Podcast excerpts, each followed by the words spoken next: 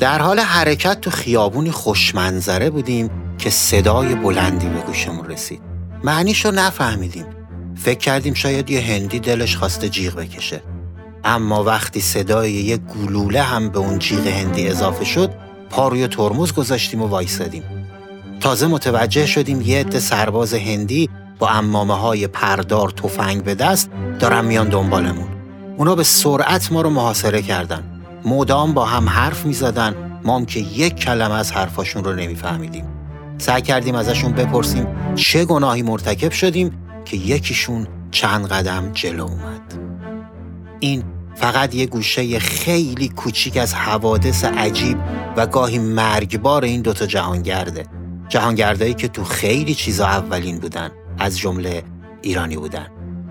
تا حالا اسم این دوتا اولین جهانگردای ایرانی به گوشتون خورده؟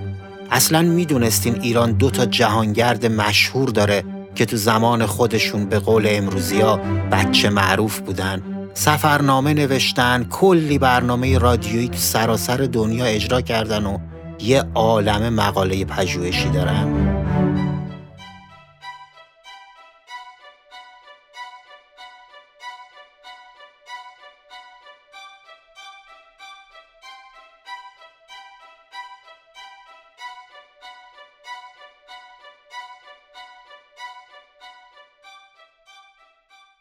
سلام من مجید قدیانی هستم و همراه سعید شیرانی پادکست خورجین رو تولید می‌کنیم. بنا داریم خاطرات برادرای امیدوار رو براتون تعریف کنیم تا همراه اونا یه دوری تو دنیای هفتاد هشتاد سال پیش بزنیم. هدفمونم اینه که ضمن سر زدن به خاطرات شگفتانگیز این دوتا برادر با ویژگی های جهان اون زمان و فرهنگ مردم بخش های مختلف دنیا آشنا بشیم. پس بند و بساط گوش دادن پادکست رو بردارین و همراه ما و خورجینمون دنبال آقایون امیدوار راه بیفتین. ضمناً برای اینکه از انتشار قسمت بعدی مطلع بشین حتما حتما حتما تو هر اپلیکیشنی که خورجین رو گوش می‌دید گزینه subscribe رو بزنید و خورجین رو دنبال کنید. یه سری هم به صفحه اینستاگرام ما به آدرس خورجین پادکست بزنید. مطمئنم عاشقش میشید. یادتون باشه رفقاتون رو هم همراه کنید و ما رو به دوستاتون معرفی کنید.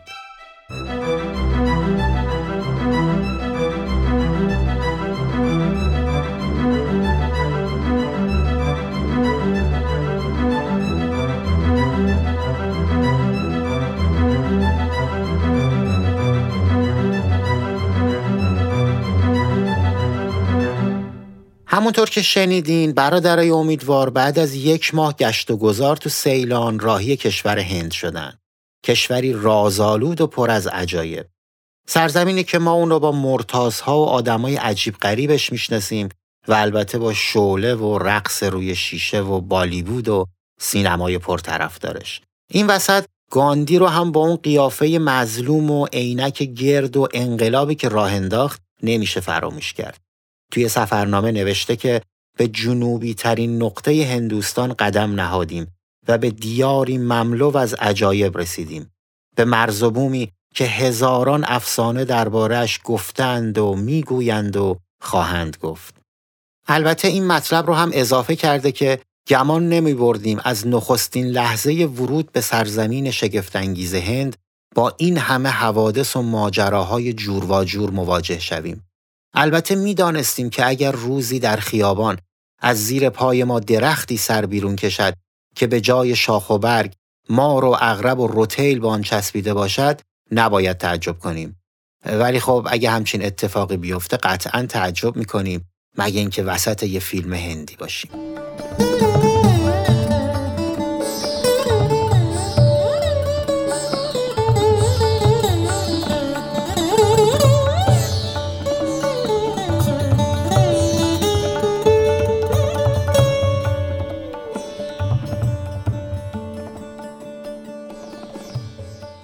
در حال حاضر اینقدر می‌دونیم که هندوستان سرزمینیه که ازش به عنوان قاره یاد میشه. این کشور زیبا از قله های یخزده هیمالیا تا منطقه های گرمسیر و سرسبز کرالا گسترده شده. واسه همین هند رو سرزمین تناقض ها هم می‌دونن. هند سرزمین هزار ادیان و به اسم کشور هفتاد و دو ملت هم مشهوره. این کشور تو 15 آگوست سال 1947 میلادی یعنی 23 مرداد 1326 شمسی از دست انگلیس خلاص شد و به استقلال رسید و با جمعیتی بالای یک میلیارد نفر دومین کشور پرجمعیت جهانه که کارشناسان معتقدن خیلی طول نمی‌کشه به مقام اول برسه. غیر از هندی و انگلیسی که الان زبان رسمی هنده بیشتر از 1500 زبون و لحجه دیگه تو این کشور وجود داره. بنابراین اونجا با هر لحجه حرف بزنی خارجی به حساب نمیای و هر کی فکر می‌کنه مال یه محله دیگه ای. پایتخت این کشور دهلی نوع و خب اشتراکای زیادی هم با ایرانیا دارن چون ظاهرا آبا و اجدادمون مشترک بودن. بمونه که یه مدتی هم نادرشاه افشار رفت خاک اونجا رو به توبره کشید و احتمالا کلی پشت و پسله از خودش به جا گذاشت. یه عالمه هم استوره و افسانه و اینا دارن که اگه شد دربارش صحبت می‌کنیم. برادرای امیدوار تو بندر دانشکدی که الان نمی‌دونم اسمش چیه پیاده میشن. البته بدون دردسر و ساختن قایق و پارو زدن. اگه نمی‌دونین جریان این قایق ساختن و پارو زدن چیه یعنی اینکه هنوز اپیزود سوم رو گوش ندادین که خب بهتر گوش بدین ولی هر اپیزود هم جریان جداگونه خودشو داره. داشتم می‌گفتم رسیدم به بندر دانشکدی اما معلوم نیست چرا اونجا مشهور بودن چون مدت ویزاشون تموم شده بود و برا بچه های نیرو انتظامی هند تاریخ ورودشون رو یه روز قبل می‌زنن که یعنی مثلا همه چی حله. حالا پول چایی چیزی گرفتن تو اسناد موجود نیست. برادرای امیدوار میگن که مامورای لب مرز خیلی باحال بودن و تازه دستشون رو هم صمیمانه فشار دادن و خیلی دوستانه راهیشون کردن. بعد از اینکه دستشون رو از دست مامورا درآوردن خودشون رو به اولین آبادی تو جنوب هند رسوندن. جایی به اسم راسنات تا یه دستی به سر و گوش موتورهاشون بکشن و راه بیفتن. اونا از مهربونی و ادب و متانت هندیا خیلی خیلی تعریف کردن و گفتن با اینکه میلیون ها نفر بی سواد اونجا زندگی می‌کنن ولی از یه تمدن باطنی و طبیعی برخوردارن. تو زمانی که این دوتا جهانگرد ایرونی به هند رسیدن تو جنوب هندوستان زبونای تامیلی و تلوگو و کندی و مالیالم رواج داشته که قدمتشون به بومیای هندی یعنی قبلتر از آریایی ها می رسیده. اسم این زبونا رو امیدوارم درست تلفظ کرده باشم. به این بومیا دراویدی می گفتن. البته این چهار زبون برای نوشتار بوده چون دراویدی های نازنین به 73 زبون صحبت می‌کردن و ظاهرا این زبون ها بازمونده تمدن سند بوده. امروزه مردمی که به این نژاد تعلق دارن حدود یک چهارم جمعیت هند تشکیل میدن که خودش اندازه چند تا کشوره. اکثرا هم تو جنوب هندوستان زندگی می‌کنن. سریلانکا، پاکستان، نپال، مالدیو اینا کشورهایی هستند که دراویدی ها اقلیت قابل ملاحظه‌ای رو توشون تشکیل دادن. بعد از مهاجرت آریایی مهربون تو حدود سه تا چهار هزار سال پیش به شبه قاره هند رفته رفته یه آمیزش مهربانانه و گسترده بین آریایی های روشنپوست و دراویدی های تیرپوست اتفاق میفته جوری که امروزه بیشتر هندیا از تبار آمیخته این دو نژاد هستند. برادرای امیدوار نوشتن که هر کدوم از این زبونهای نوشتاری به اندازه جمعیت ایران گوینده دارن. البته جمعیت اون موقع ایران رو 20 میلیون نفر تخمین زدن که من همش یاده یه شعری میفتم که دوران دبستان سر صف میخوندیم و آخرش این بود که ارتش 20 میلیونی همینه همینه. تو دورانی که این دوستان ما رفتن هند اینجوری نوشتن که مراسم ازدواج و طرز زندگی تو هر ایالت فرق می‌کرده که البته فکر کنم الانم فرق کنه. اونا نوشتن توی استان مردم برنج بدون روغن میخوردن، توی استان دیگه ذرت، توی استان دیگه گندم. چون مثلا زمین های تلنگان سرخ بود و برنج توش رشد می‌کرده ولی زمین های مرحتوار سیاه بود و توش گندم بار میومده. یه چیز مهم دیگه ای که توجه امیدوارا رو جلب کرده دهها آین و مذهبیه که وجود داره و حتی بین خود هندوها هم کلی اختلافه. نوشتن اختلافاتی به مراتب شدیدتر از شیعه و سنی یا کاتولیک و پروتستان در حد اینکه همدیگر رو نجس و مطرود می‌دونستن. البته فراموش نکنین که امیدوارا هنوز با داعش و طالبان و مابقی رفقا آشنایی نداشتن. اونا مثال زدن که برهمنهای میانه هند به برهمنهای بنگال دختر نمیدن و از دستشون غذا نمی‌خورن. چتری ها که از قدیم کارفرما بودن و امور دولتی داشتن به بقیه دختر نمی‌دادن و از دستشون غذا نمیخوردن. یه سری ویش هم بودن که تو کار تجارت و کشاورزی بودن و اونا هم حق ازدواج و مقام بالاتر رو نداشتن و احتمالا از دست کسی غذا نمیخوردن. یه فرقه چهارمی هم بوده از نسل همون دراویدی های بومی که کارهای پست آریایی های نازنین به عهدهشون بود و بهشون می‌گفتن هریجن که اینا هم کلا فقط با خودشون ازدواج می‌کردن و از دست همدیگه غذا میخوردن. اینجوری که از سفرنامه به نظر می‌رسه انگار بعضی از مردم از دست هم غذا میخوردن که کار خیلی غیر بهداشتی بوده و از اینکه بگذریم تنها مشکلشون تو دختر دادن و دختر گرفتن بوده. اگه کسی خدایی نکرده سراغ دختری یکی دیگه می‌رفته مسئله ناموسی می‌شد و برعکس امروز که طرف و با تبر می‌کشن باش قطع رابطه می‌کردن. القصه اینجوری نوشتن که چند سال پیش منظور تو زمان نوشتن سفرنامه است پارلمان هند قانونی تصویب کرده که هر کی از هر قومی دلش می‌خواد می‌تونه زن بگیره ولی خب هنوز مشکلاتی داره و به زور قانون هم ملت عاشق و دلباخته دختر قوم بغلی نمیشن. یه چیز جالب دیگه برای برادرای امیدوار زبون مردم هند بوده که نوشتن بیشتر از 300 زبون وجود داره که البته با لحجه و گویشا حدوداً 1500 زبون میشه ولی رایجترین زبون اردو بوده. منتها چون زبون پاکستانی هم اردوه دولت خیلی تلاش داشته که زبون هندی رو جایگزین کنه. دومین زبون رسمی مردم هند بنگالی بوده و زبونهای مراتی و گجراتی هم خیلی طرفدار داشته.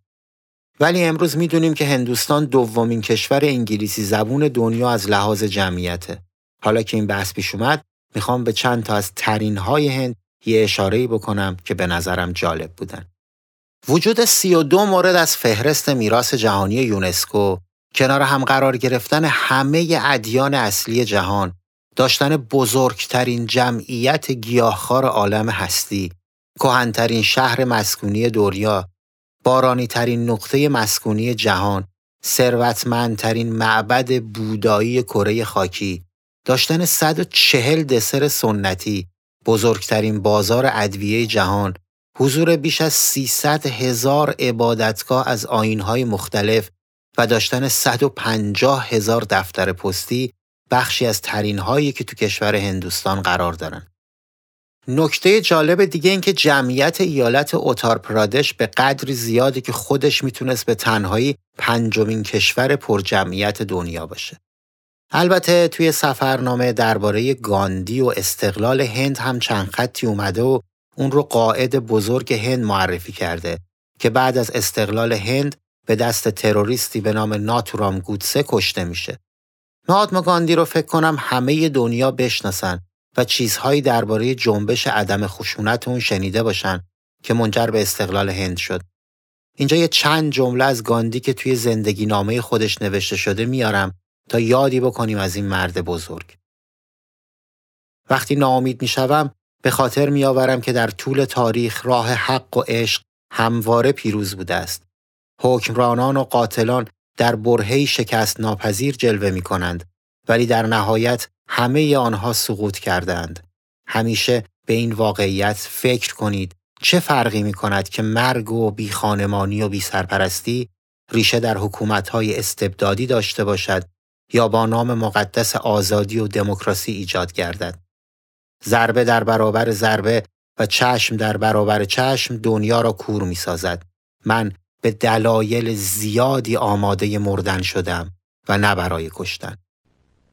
There is an indefinable, mysterious power that pervades everything.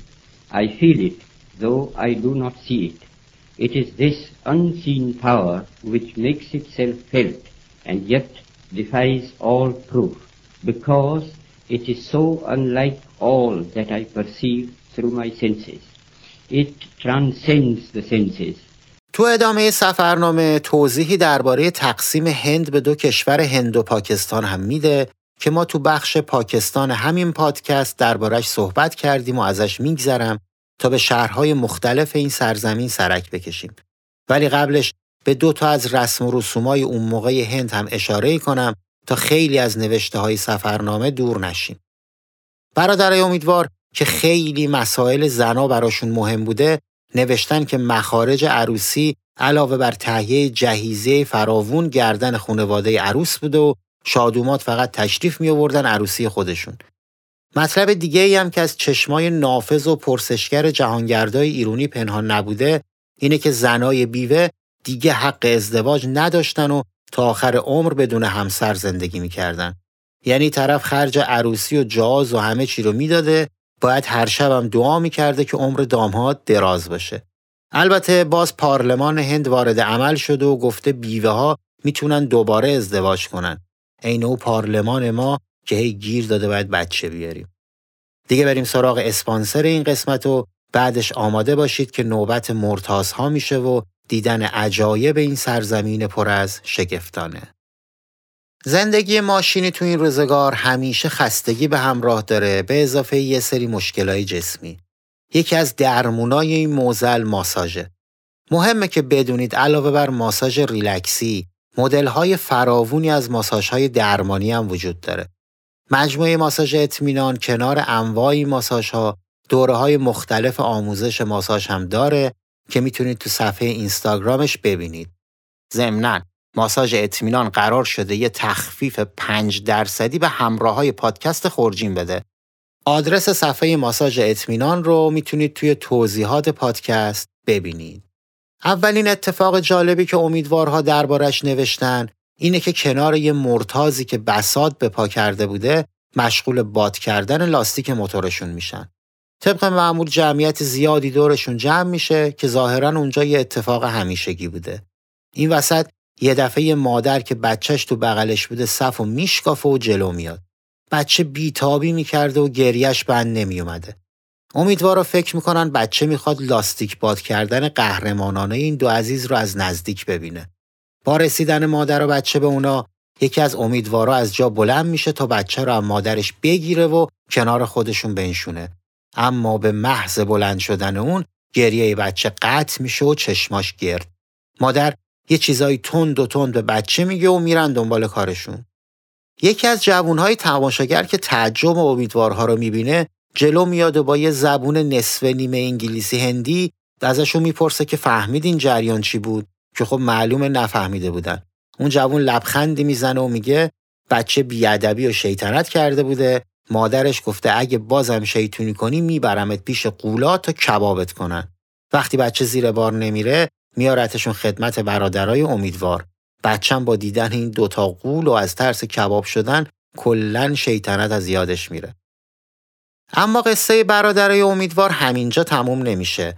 اون مرتازی که بغل دستشون بسات داشته می‌بینه کم کم مشتریاش دارن آب میرن و حالا که موقع پول دادنه یکی یکی دارن سر می‌خورن سمت دو نفر کناری که با دو تا موتور بسات را انداختن. این بنده خدا فکر می‌کنه اینا مرتازن و اومدن تو محله اینا لات بازی. مارش رو میندازه تو سبد و میره طرف برادرای امیدوار رو شروع می‌کنه به داد و بیداد. بعد نیلبک خودش رو میده دست یکی از اینها میگه خیلی مردی ما رو از سبد در بیار. البته امیدوارم هیچی از حرفای اون حالی نمی‌شدن که یهو یکیشون احساس می‌کنه داره حالش بد میشه. اون یکی برادر که می‌فهمه جریان چیه میپره بین داداشش و مرتاز تا هیپنوتیزم نشه. بعد با صدای بلند میگه اینجا کسی انگلیسی بلده اون جوون قبلی که جریان بچه رو توضیح داده بوده پیداش نمیشه. اما بالاخره یکی مسئولیت دیلماجی رو گردن می‌گیره و جریان رو برای مرتاز توضیح میده.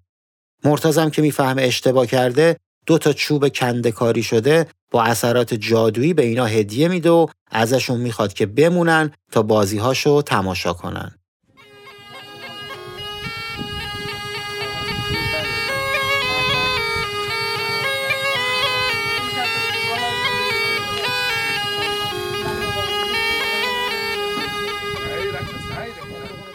از برادرای امیدوار انکار و از مرتاز اصرار تا اینکه از ترس سوسک شدن قبول می‌کنن به نمایش های این مرد نگاه کنن.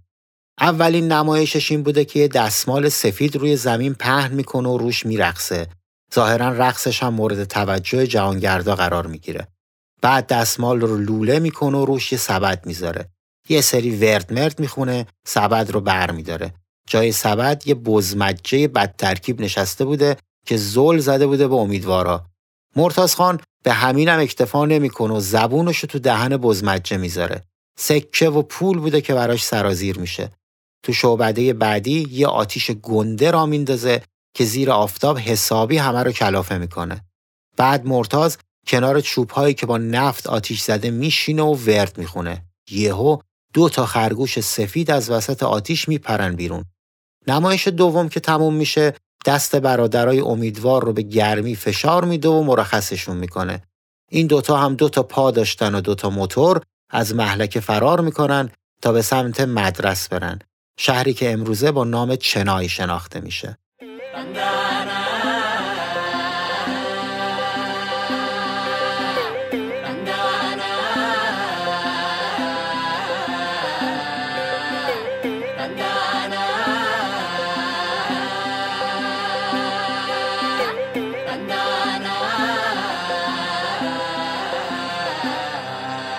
அக்கம் பக்கம் பாரு அண்ணாந்து பாரு. சென்ன சென்ன சென்ன.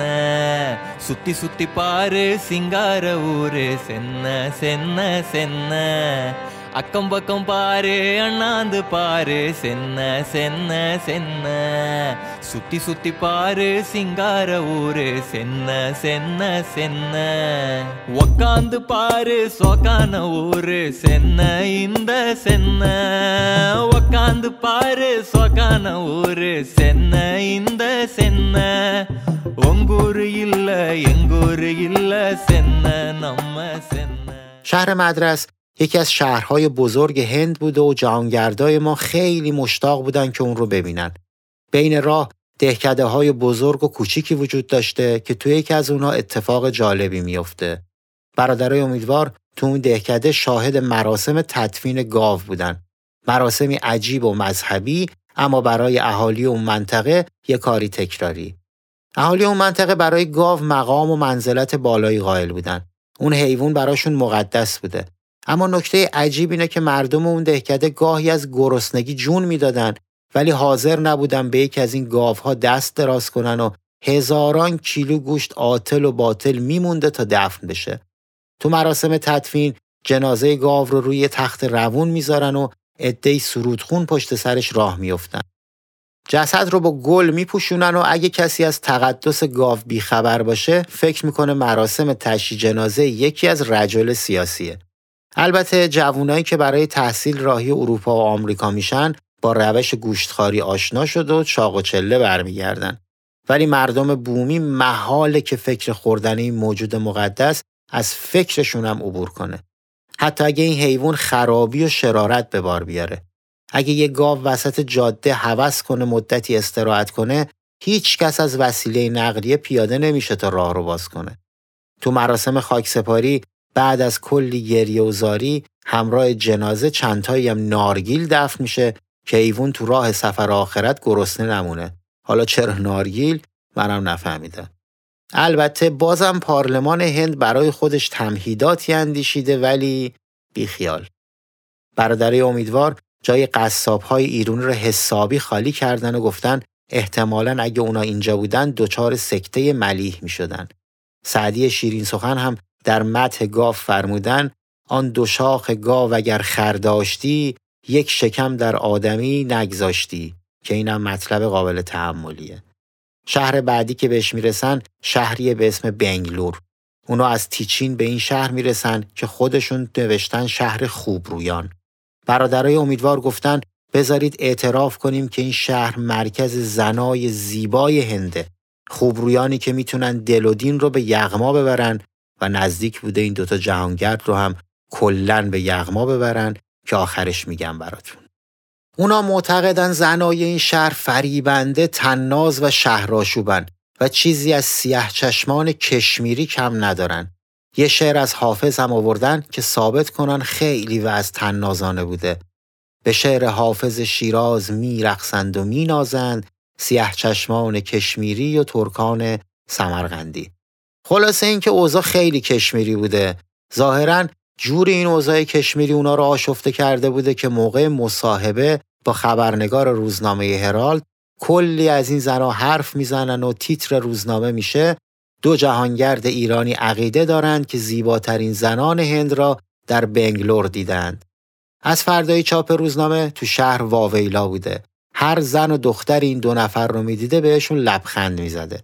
البته امیدوارها اصرار دارن که تو رو خدا خیال بد به خودتان راه ندهید. حالا بنگلور کل چیز دیدنی دیگم به جز زنا داشته. مهمترینش سر میرزا اسماعیله. یه ایرانی که نخست وزیر بنگلور هم بوده. غیر از ایشون آقای شیرازی و چند تا ایرانی دیگه که جز متمولین و پولدارهای این شهر بودن هم وجود داشتن که کل اینا رو تحویل گرفتن و خجالت زدشون کردن. این شهر که به شهر باغها مشهور بود و آب و هوای خوبی داشته پر از کارخونه های بزرگی مثل هواپیماسازی و تلفنسازی بوده. این شهر الان هم یکی از مراکز مهم آموزشی پژوهشی هندوستانه که مرکز فناوری اطلاعات هند محسوب میشه. اسم این شهر هم مرکب از دو واژه بنگالو به معنی لوبیا و اورو به معنی شهره. میگن ویرابلاله دوم از پادشاه های هویسلا که به شکار رفته بوده چون از خدمه و همراهاش دور میشه به کلبه پیرزنی پناه می‌بره. اون پیرزن با لوبیای پخته از اون پذیرایی می‌کنه و به همین دلیل دهکده‌ای که بعدها تو این محل ساخته میشه رو بنگالورو یا همون دهکده لوبیا پخته نامگذاری می‌کنن. اما بشنویم ماجرای به یغما رفتن جهانگردای ایرانی رو.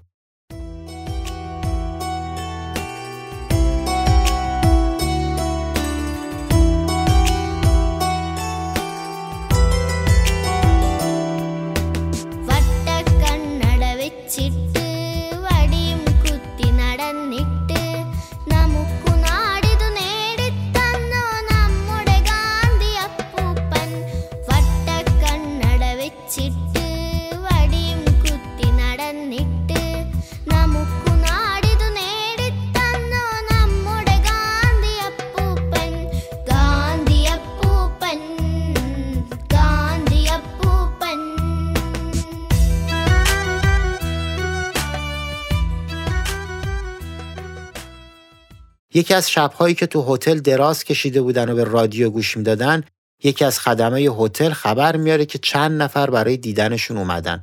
اینا هم که فکر می‌کنن ایرانی های مقیم اونجا هستن لباس میپوشن و به باغ هتل میرن و می‌بینن ای دل غافل. یه خانوم مسن با دو تا دختر خانوم خیلی خیلی خیلی زیبا منتظر اونا هستن. البته برادرای امیدوار سرشون رو میندازن پایین که به چشم چرونی متهم نشن. فقط تو یه نگاه دیدن که مژگان بلندی داشتند و چشمان سیاه همانند فیلم های عاشقانه هندی. خلاصه زن مسن با انگلیسی دست و با شکسته میگه که خبر داره نظر این دوتا درباره دخترای بنگلور چی و بعد می‌پرسه که مجردین یا متعهل وقتی می‌فهمه هر دو مجردن خیلی رک و سریح میگه پس کار درست شد. باید دست بالا کنیم. نظرتون چیه؟ این دو نفر که می‌بینن دارن دستی دستی به یغما میرن توضیح میدن که هنوز کلی از برنامه جهانگردیشون مونده و قصد ازدواج ندارن و می‌خوان به درسشون ادامه بدن و از این حرفا و با هر بدبختی شده به اتاقشون برمیگردن و از به یغما رفتن در اوضاع کشمیری این شهر نجات پیدا می‌کنن. خب قبل از اینکه برادرای امیدوار از این شهر پرآشوب بزنن بیرون بریم سراغ اسپانسر بعدی این اسپانسرمون اصل جنسه. چرا اینو میگم؟ چون تو زمونه که پیدا کردن محصولات طبیعی کار سختیه به خصوص وقتی اصل و از بدل تشخیص نمیدیم این کار رو یادمون میده. فروشگاه محصولات ارگانیک ونیک اسپانسر این قسمت تو صفحه اینستاگرامش توضیح میده که چجوری متوجه طبیعی بودن یه محصول بشین. همچنین می‌تونین از خود این فروشگاه عسل و روغن حیوانی و انواع سبزی های ارگانیک رو بخرین. کافیه از بخش توضیحات پادکست وارد صفحهشون بشید و علاوه بر یاد گرفتن فرق اصل و فرع ارگانیک جاد با نوشتن کلمه خورجین تو direct هم از مزرعه ونیک محصولات ارگانیک واقعی بخرید هم 5 درصد تخفیف بگیرید. آقایون امیدوار بعد از بنگلور راهی شهر مایسور میشن. شهری که جاده منتهی به اون یکی از بهترین راه های هندوستان بوده. این شهر به قدری زیبا و سرسبز و پر از کاخها و قصرهای باشکوه که همین الانم هم به شهر باغها و قصرها مشهوره. یکی از کاخهای زیبا و دیدنی که چشم برادرهای امیدوار رو هم خیره می‌کنه قصر تیپو سلطانه. مردی که برابر استعمار مبارزات فراوونی کرد و مورد احترام مردم مایسور و کل هنده. هم نسلای منم باید با این نام به واسطه سریال شمشیر تیپو سلطان که تو دهه هفتاد پخش می‌شد آشنا باشن. یه مدتی هر بچه تو خیابون می‌دیدی تیپو سلطان شده بود. روی مقبره این شاه مسلمون کلی اشعار نغز و دلکش حک شده که مدتی برادرها رو به خودش مشغول کرده بوده. امیدوارا وقتی وارد مایسور میشن احساس یه شهرستانی رو داشتن که وارد شهر بشه.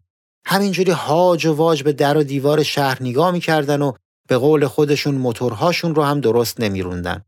خدا رحم کرده که سیاه چشمان کشمیری اون دوروبر نبودن که صد درصد به یغما می‌رفتن. خلاصه همینجوری بهت زده به یه دروازه می‌رسن و از زیرش عبور می‌کنن که صدای بلندی به گوششون می‌رسه.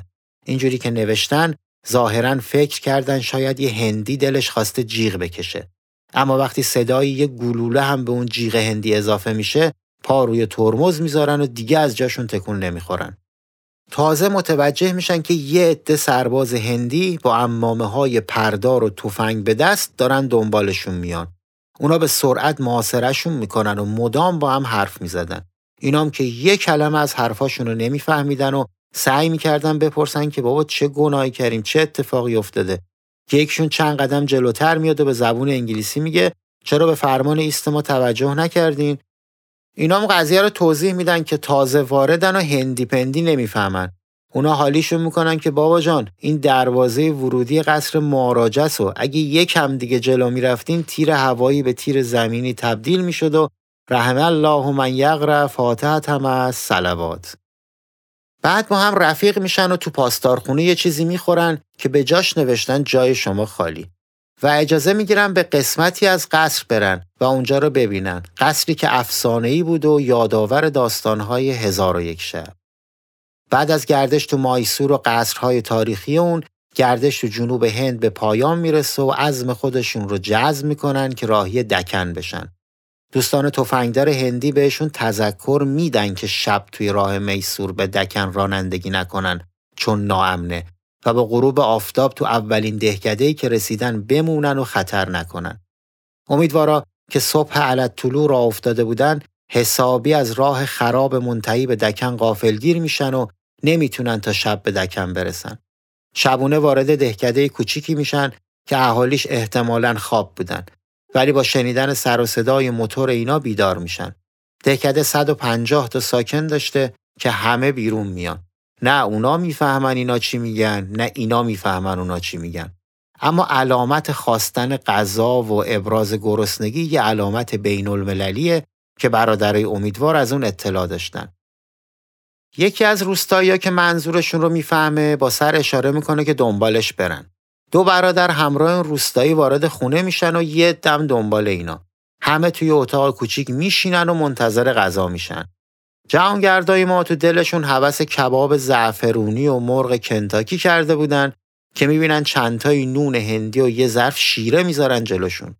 نون هندی یا چاپاتی یه نون سنتیه که همه جای هند پخته می‌شده و هنوزم پخته میشه چون نیازی به مایه خمیر نداره. جالبه که توی ظرف مخصوص هم پخته میشه به اسم تاوا.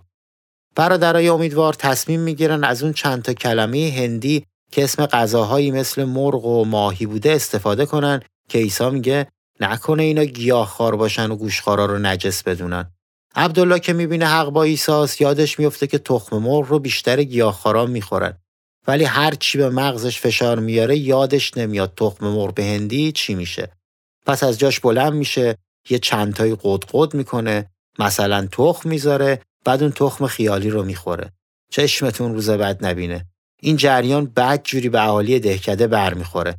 همشون از خونه میرن بیرون. دم آخری به نون و شیره اشاره می‌کنن که یعنی همینه که هست. می‌خوای بخور می‌خوای نخور. عبدالله میگه فکر کنم شام آخرمون باشه. اینا رفتن با داس و شمشیر برگردن و همون نون و شیره رو می‌زنه به بدن.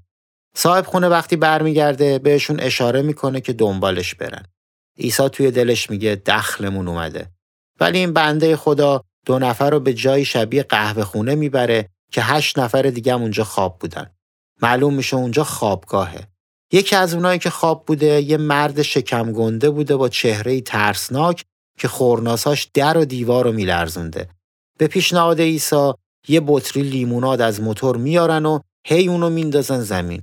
حضرت خورخور هم هر بار بیدار می شده و بعد از کسری از ثانیه دوباره به خواب می‌رفته. دو برادر که هم خوابشون می اومده هم تو این وضع خوابشون نمی برده هی این پهلو و اون پهلو میشن که می‌بینن یه چیز سیاهی داره روی زمین کشیده میشه. حسابی میترسن. چرا قوه رو روشن می‌کنن و می‌بینن یه مار بزرگ روی زمین و با دیدن نور چراغ داره میاد سمت اونا. ماری از گونه اماکوندا که تو سفرنامه نوشته زهرش نفس کشیدن را از یاد انسان می‌برد. ولی این نوع مار از خانواده مارهای بواس که تومه رو میبله. خلاصه بطری لیموناد رو تو سر مار میکوبن و از صدای ترکیدن بطری مرد خورخورو بیدار میشه ولی مار به فلانجاش هم حساب نمی‌کنه و به خزیدن ادامه میده. این دو برادر که داشتن از ترس قالب تویی می‌کردن می‌بینن مرد به سمت مار میاد پس کله اونو می‌گیره و می‌بره بیرون قهوه خونه ولش می‌کنه. کلا کشتن حیوان تو مرام هندیان نبوده ظاهرا. هر دوشون تا صبح جرأت نمی‌کنن بخوابن. البته اگه میخواستنم بخوابن خورخورای مرد نمیذاشته. صبح آفتاب نزده از دهکده فرار می‌کنن تا خودشون رو به دکن برسونن. به شهری که شنیده بودن ثروتمندترین مرد جهان اونجا زندگی می‌کنه و منتظر بودن از در و دیوار این شهر طلا بباره.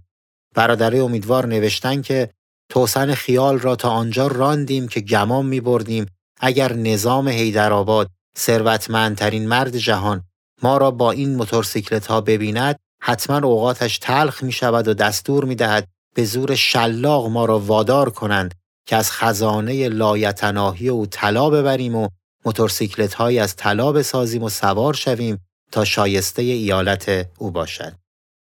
اما قبل از اینکه بشنویم نظام هیدرآباد تو چه حال و روزی بوده می‌خوام یه کوچولو درباره رسم جالبی که تو هیدرآباد رواج داشته توضیح بدم. اینم بگم که دکن اسم بخش جنوبی هندوستان و هیدرآباد یکی از شهرهای اون منطقه است. توی این شهر که مسلمون نشین بوده و مردم در کمال آزادی به مراسم مذهبی خودشون می‌رسیدن یه رسم عجیب و جالب رواج داشته به اسم جنگ بادبادکا.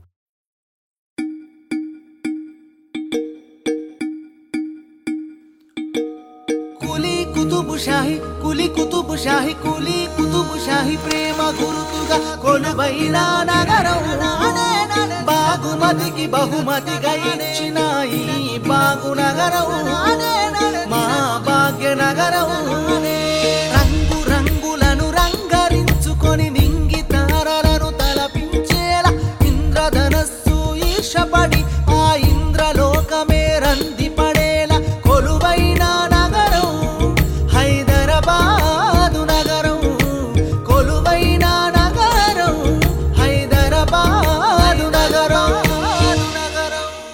از اونجایی که برادرای امیدوار کلا سر بزنگا به هر مراسمی می‌رسیدن اینجا هم موقع جنگ بادبادکا وارد هیدرآباد میشن و میشنون که توی روز داغ تابستونی بزرگ و کوچیک بادبادک هوا می‌کنن و مثل یه مسابقه اسب دوونی تو انگلیس یا گاوبازی تو اسپانیا این جریان هم حیثیتی و کسی با کسی شوخی نداره.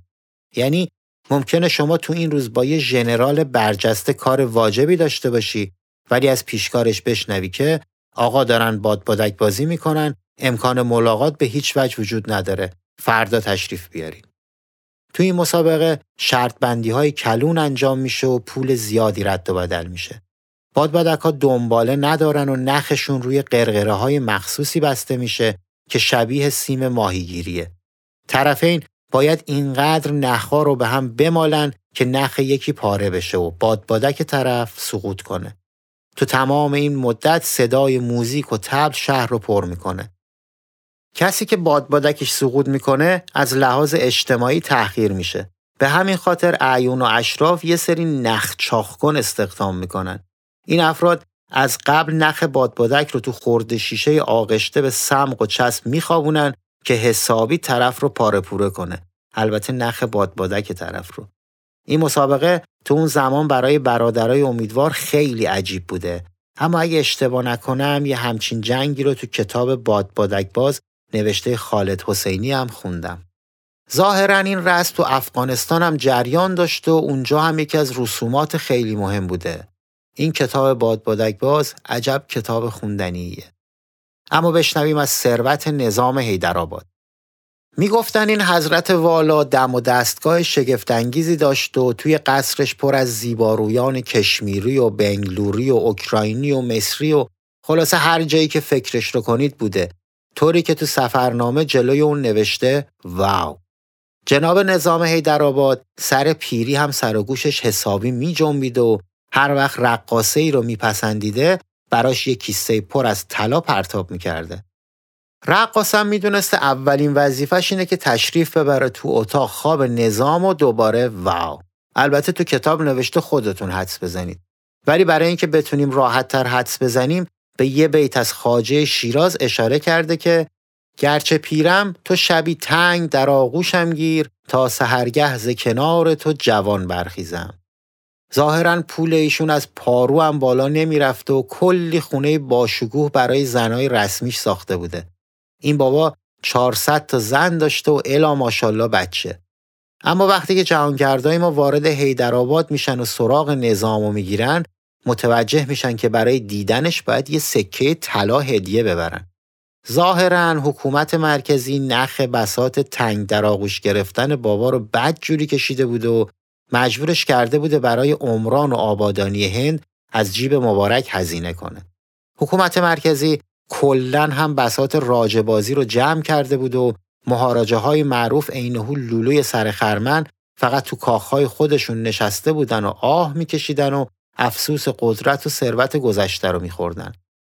البته مردم محلی معتقد بودن که نظامجان کلی سکه طلا تو خمره هایی داره که قایمشون کرده و جرأت نمی‌کنه بیرون بیاره و خرج کنه چون ممکنه دولت بازم برای عمران و آبادانی هند تیغش بزنه اینجوری بود که معلوم شد از یال و کوپال نظام هیدرآباد جز نامی و خاطره چیزی باقی نمونده جهانگردای ما بعد از دیدن مراسم جنگ بادبادک ها به حرکت خودشون ادامه میدن تا به شهر پونه برسن. شهر خرافات و رمالی و مرتازبازی. ادامه سفر به هند رو می‌ذاریم واسه قسمت بعد. فقط چون اول داستان درباره اسطوره های هندی اشاره کردم اسم دوتاشون رو بگم که اگه خواستین برین دنبال بقیهشون بگردین. اولیش ناوا گونجارا هستش که کله خروس، گردن تاووس، کمر شیر، دومی مثل مار و پای شبیه فیل داره. دومیشم ایراواتاست که نمادی از یه فیل چهار سره که به طور کامل سفید و بال هم داره. کلا هندیا برای حیوونا اعتبار و احترام زیادی قائل هستن. در ضمن بهتر قبل از سفر به هند کلمه هندی تخم مرغ رو یاد بگیرین که اگه یه جایی گیر افتادید مجبور نشین قد قد کنید و تخم بذارین. در آخر هم لازم از برا بچه های سیبمول برای انتخاب موسیقی های متن ملیه دودانگی واسه طراحی کاور و لوگو همینطور علی امیریان بابت کارهای مربوط به edit و ساخت موسیقی ابتدا و انتهای پادکست تشکر کنم. از همه کسایی که ما رو تو app های پادگیر دنبال می‌کنن هم ممنونیم. و البته آیلار که صفحه اینستاگرام خورجین رو کاراشو انجام میده و دیدنش خالی از لطف نیست. آدرس صفحمون رو هم که گفتم خورجین با J dot podcast. و ممنون از اسپانسرهای این اپیزود ماساژ اطمینان و محصولات و ارگانیک ونیک. فراموش نکنید که تو قسمت بعد درست دم ورودی شهر پونه منتظرتون هستیم. پس برای شنیدن باقی حوادث و ماجراهای جور و جور هند تو قسمت بعدی پادکست همراه ما باشید و ما را به دوستانتون معرفی کنید. تا اون موقع براتون روزهای خوشی رو آرزو دارم.